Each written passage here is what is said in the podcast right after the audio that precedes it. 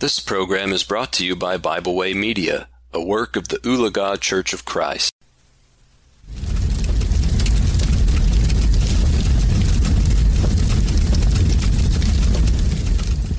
Thank you for joining me today for our devotional here at the fireside.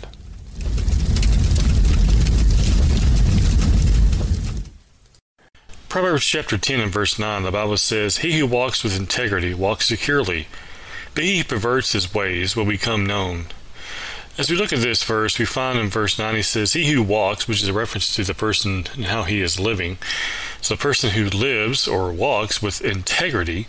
Now, integrity is defined as with innocence or simplicity, that is, doing what is right. So he who walks or lives rightly walks, he says, or lives securely. And this securely here in verse 9 is a reference to him living securely and being able to walk securely in the Lord. That is, he is faithfully and scripturally right before God.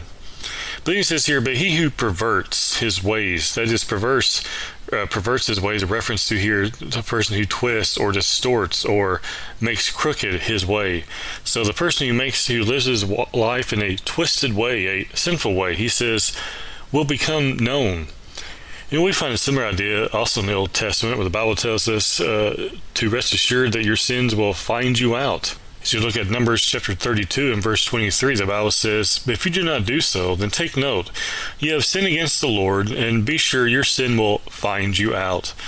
So as you look at the verse we've been looking at this today here in Proverbs chapter 10 and looking there at verse 8, we think about this idea of walking before the Lord. What's going to be verse 9? Walking there before the Lord, walking with integrity, walking securely. What do we want to avoid? We want to avoid walking the way that is perverted before God. Because as you find here in verse 9, that perversion will be found out, will become known before God. God is the first one to know. Friends, let's make sure that we are striving our very best to walk with integrity. And when we fail, that we repent before God so we can be again made right in His sight and again walk securely before Him.